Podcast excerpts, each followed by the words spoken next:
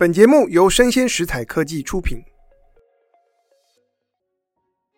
大家好，欢迎来到影视幕后同学会，我是冯博翰，在这里用经济学带你解读全球娱乐产业。有长期在追踪我们节目的朋友就一定知道啊，我自己非常非常重视全球的市场，也就是哪里有好的台湾的影视作品、表演艺术啊，不只是在国内受欢迎，而且是可以走上国际。就在今年十月的时候，我看到美国 CWTV，那是一家我自己在美国生活的时候很喜欢的电视台。他们有一档魔术竞赛节目，叫做 Fool Us，做了十年。我今年十月的第十季的第一集就看到啊，有台湾的魔术师登上这里的舞台。结果这位魔术师他叫大仙，竟然也是我一直在 Instagram 上面追踪的台湾魔术师，所以我就。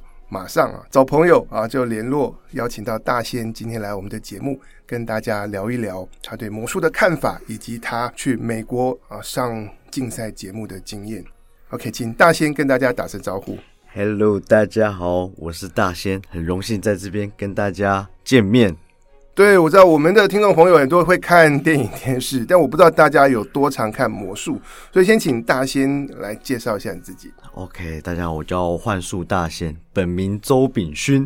那我现在接触魔术大概有十六年的时间，我就是十六岁的时候就已经决定要当一个职业魔术师了。很幸运的在这条道路上还蛮顺利的，就真的直接成为了全职。然后在疫情结束之后，就在国外。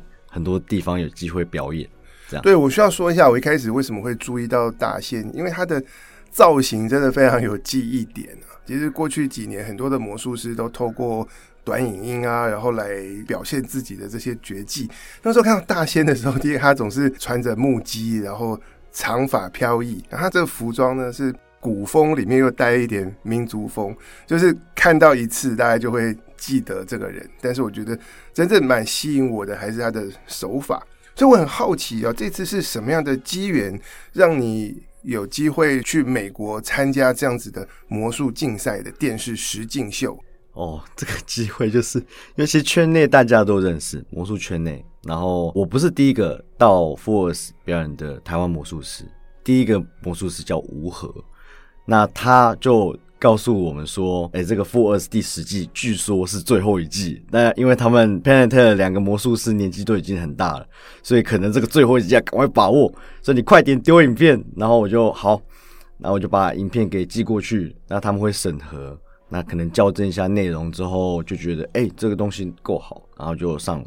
所以，我们现在补充 说明一下好了，这个 fullus 是怎么样的节目？其实他们背后有两个灵魂人物，也就是这魔术竞赛实境秀的评审，是一对魔术师的双人组，叫做 Pen and Teller。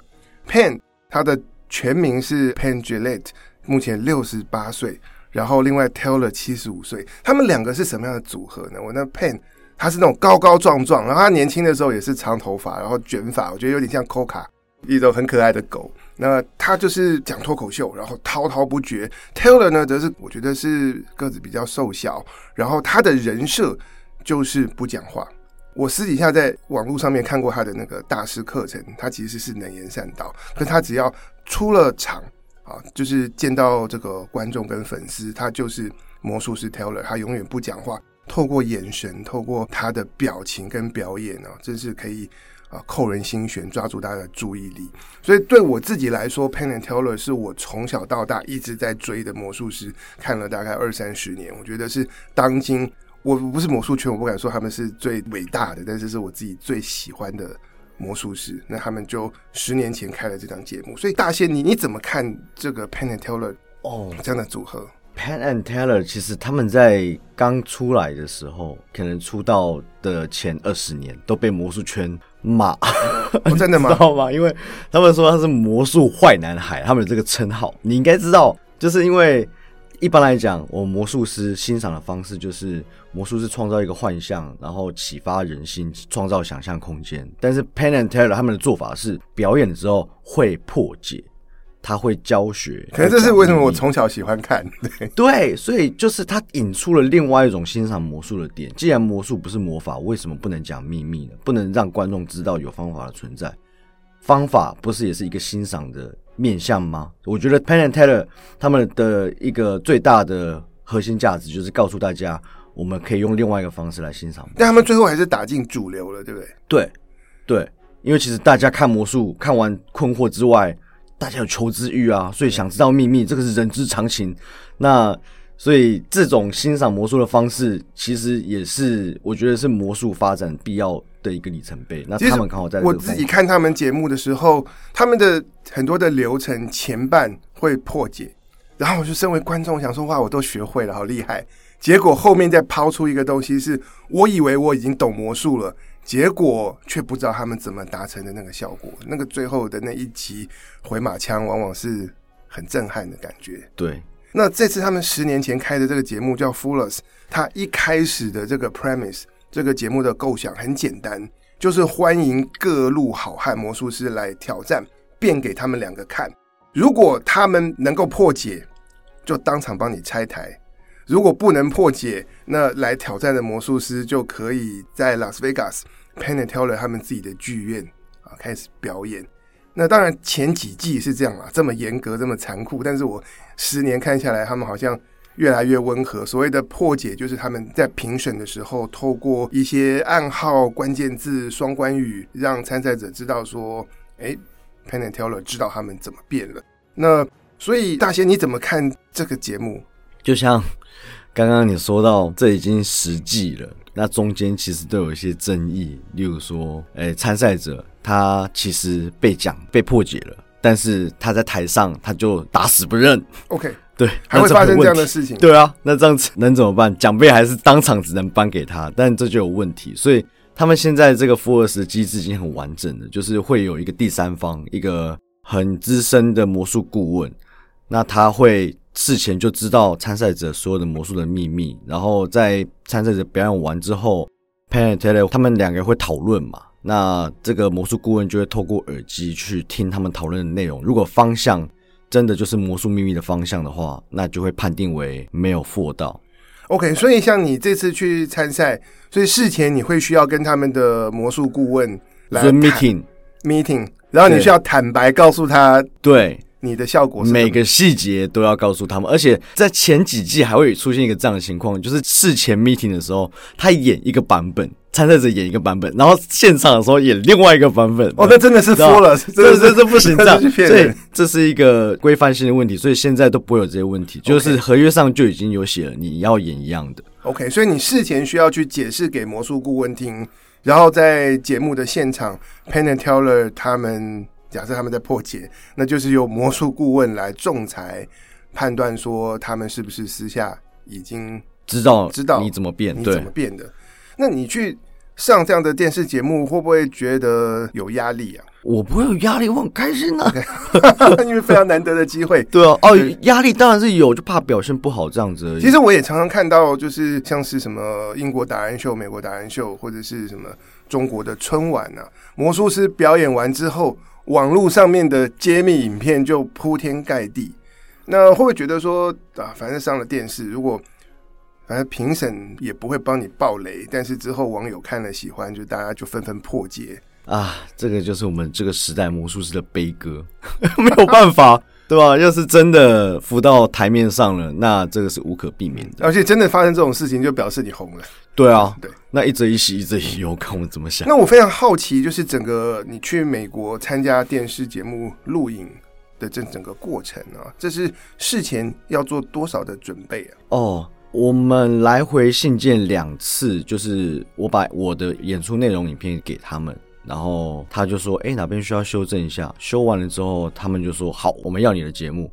然后接下来就是一大堆的信件往返。我还记得我回第一封信的时候，我这边斟酌字句，觉得哎，这个书面的文体一定要很符合商业书信的往来，然后用英文嘛，所以我就要做很多功课。好，然后回了一封，发现哇塞，接下来两封、三封、四封，整个到录影前，我们总共大概收发了四十几封信。”为什么要做这么多讨论？就是关于你表演内容要怎么设计。Foolers 是一个很大的节目，那它的部门分工非常的细，就每一件事情都有专门的人来做。例如说，有人是专门帮我订机票、住宿，然后有人是专门做我那个节目之前的个人访谈影片，他要规划那个，然后有人专门就是负责给我钱的部分.对，然后有人负责对内容，然后有人负责帮我找道具，然后确认所有的时程，这个全部都是分工的。哇，对，因为我看美国的节目，其实每一个人上去，从评审到表演者，大家的那个讲话的内容，其实。好像都字句修得非常的漂亮，所以你这次上节目的那个自我介绍是也是跟他们一起合作哦，就是有一个部门专门来帮大家做这个自我介绍，因为我相信不是每个人都有办法统整的，在短短的一分半内就可以把自己讲清楚。我就属于这样子，所以他对，其实我我听到的事情是都是这样，所以我以前在美国念书的时候有经历过那个编剧罢工啊，编剧罢工期间在看实境秀，发现评审也是左口笨舌的，然后那个参赛者都不太会讲话，因为就没有编剧，就知道他们工作有多重要。但你们这个流程是怎么进行的？就我还蛮好奇。就是各种 Zoom meeting 啊，刚刚讲的每一个每件事情都是 Zoom meeting，然后你讲到这个一分半的自我介绍也是 Zoom meeting，那实际上我们跟他聊了大概两个小时，他就会把这个所有的他觉得重点的东西，他就写下来，然后浓缩成一分半。对，OK，然后再给你看，然后你可以提议说要不要改，或者是这个是不是你这样？对，没错。可是我觉得他们还抓的蛮好的，因为他们的稿子都可以分很贴合每一个表演者他们的个性。嗯，毕竟做了十季，有那么多魔术师，他一定要抓特色。他们有很多专业的这编剧或者是写手在做这件事情。那到了录影现场是什么样的情况啊？我有一个比较特别的地方，因为我很喜欢做动物魔术。那动物魔术就有好有坏，好就是动物一出来，大家就会直接疯狂；但是坏呢，就是很麻烦呐、啊。尤其是在国外，在美国不可能带动物过去。那我在节目里面变出了一只鸡嘛。那一般来讲，参赛者到现场就只要录那个一分半的自介影片之后，就准备道具，准备上场录影。但是因为我有鸡的问题，那美国鸡跟台湾鸡 会不会习性不一样？美国的鸡听话吗？或对它不会很凶，然后一直挣扎或者什么？我不知道，我要跟它培养感情啊。所以对我来说，我就前一天我就要到现场去熟悉那只鸡。OK，对啊，因为主办方 Force 团队也不知道哪种鸡适合，所以保险起见，他弄了一个美国的一个农场主人，他有弄了三只品种不一样的鸡让我试。对，然后就是哪一只最适合？那结果还真的都有遇到麻烦，就是三只其实都不是完美的适合.然后就要找一只偏适合的，然后再修正修正，所以其实很紧张。其实我很好奇，我现在插个题啊，就是我很喜欢你的动物魔术，尤其是一些古怪的魔术，在你的表演流程里面变得非常可爱。所以你平常会需要花很多时间跟他们相处吗？因为我变的动物啊，可能是青蛙、蛇、蜘蛛。然后最近会有手工鱼，好，刚刚讲的这些所有动物里面，应该都不需要什么陪伴。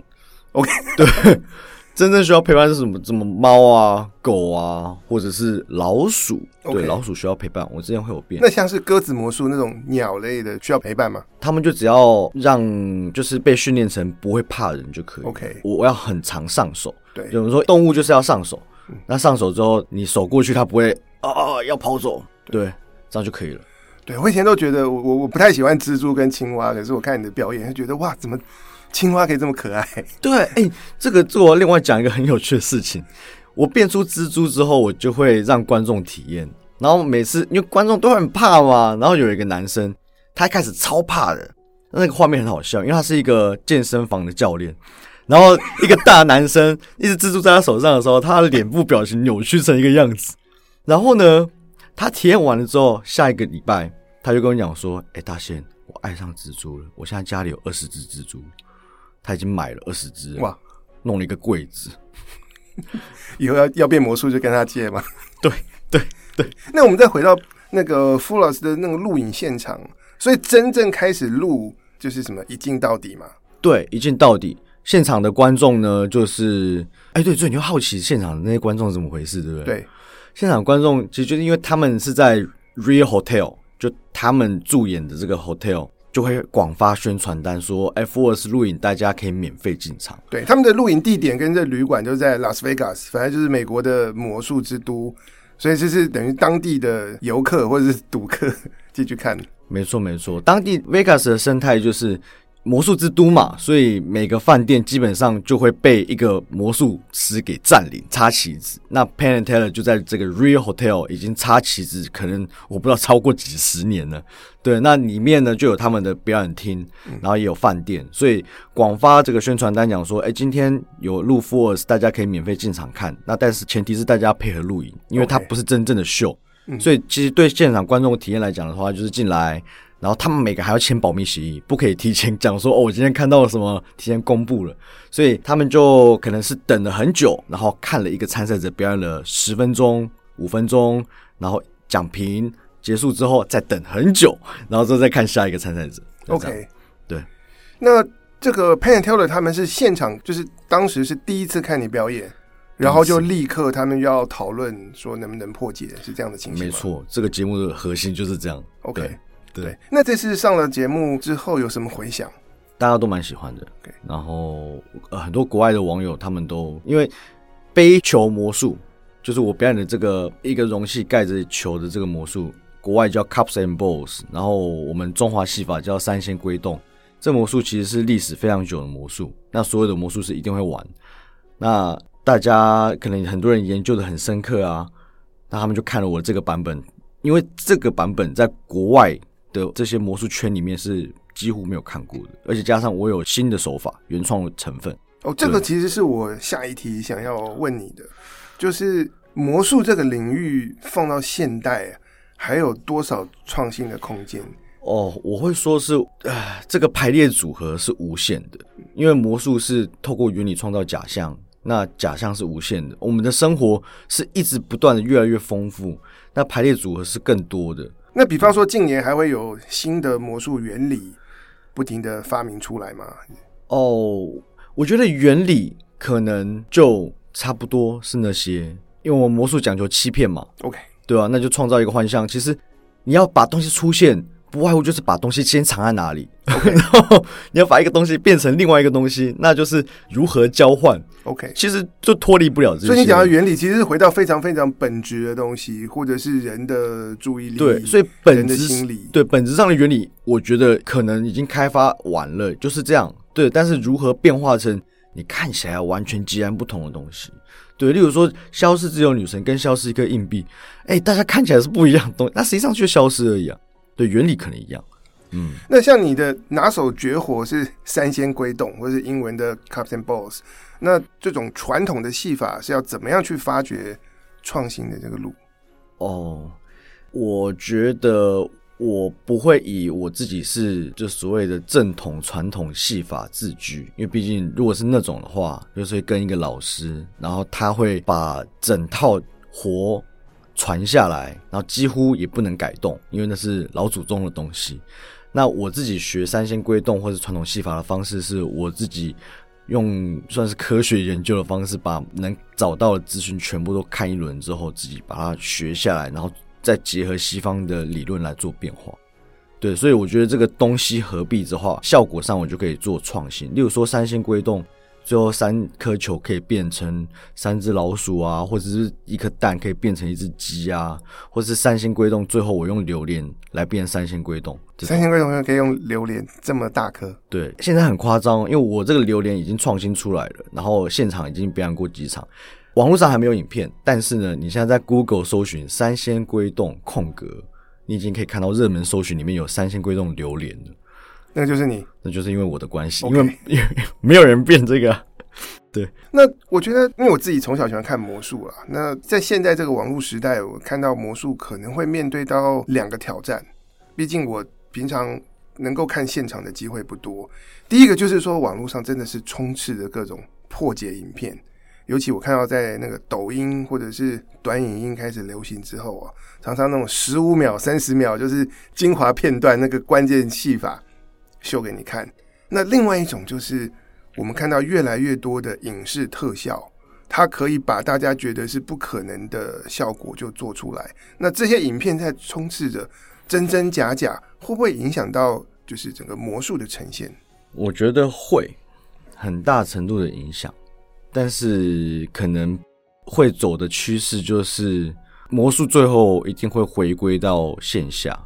因为观众也会发现到我在线上完全感受不到魔术的神奇。因为我常常开玩笑讲，如果在网络上看到魔术影片，要是太神奇，就会像你讲，就是影片特效或者是观众串通演员这些啊，要是不神奇，就直接划掉，很无聊。对，那所以说大家会发现，如果我真的想要体验魔术的话，我只能现场体验。对，可是很多的魔术师在你们宣传或者是让大家认识你的这个管道，仍然是网络。对。所以我觉得我的不管是 TikTok 影片或者是 Instagram 影片，它之所以很意外的能有流量的，其中一个很大的原因是，这都是观众侧录，所以你可以看到那个现场的观众反应，那大家看得出来演员或真诚，对，那大家相信这个，而且我的魔术，我觉得没有夸张到什么啊，现在好奇怪哦，就要神奇也不能太神奇，但是对，就没有夸张到大家无法相信。到觉得这个是 CG 的那种程度，所以观众侧录这个是你所选择的这个，我不是故意的，我不是故意的，就是、哦、故意的。我我常在各种场合表演，演着演着，观众就会他们开心就拿出手机录啊，我就会注意啊，演完之后我就跟他们要影片然后我就把它 po 到 TikTok 上面，OK，所以是一个很低成本经营网络影片的方法，嗯，对，但是就很真实，对，知道重点就是很真实，因为而且那个是观众长得近。甚至都不是我派的人长得近，所以我觉得成功关键可能在这，嗯，因为很真实。那关于魔术揭秘，当然你刚才说你不喜欢，还是嗯，我个人因为每个魔术师对这一题都有自己的答案。我的答案是，我在演完魔术之后，我会告诉大家说，对，魔术是假的，全部都是有方法可以做到的。我有研究方法，所以。嗯，你说破解绝对你找到方法能讲解解释，但是我在表演魔术的当下，我不希望你那样想。OK，对，你至少在当下的时候，你哪怕只有一秒钟，你就享受一个哇颠覆这个三维世界逻辑的这个瞬间嘛。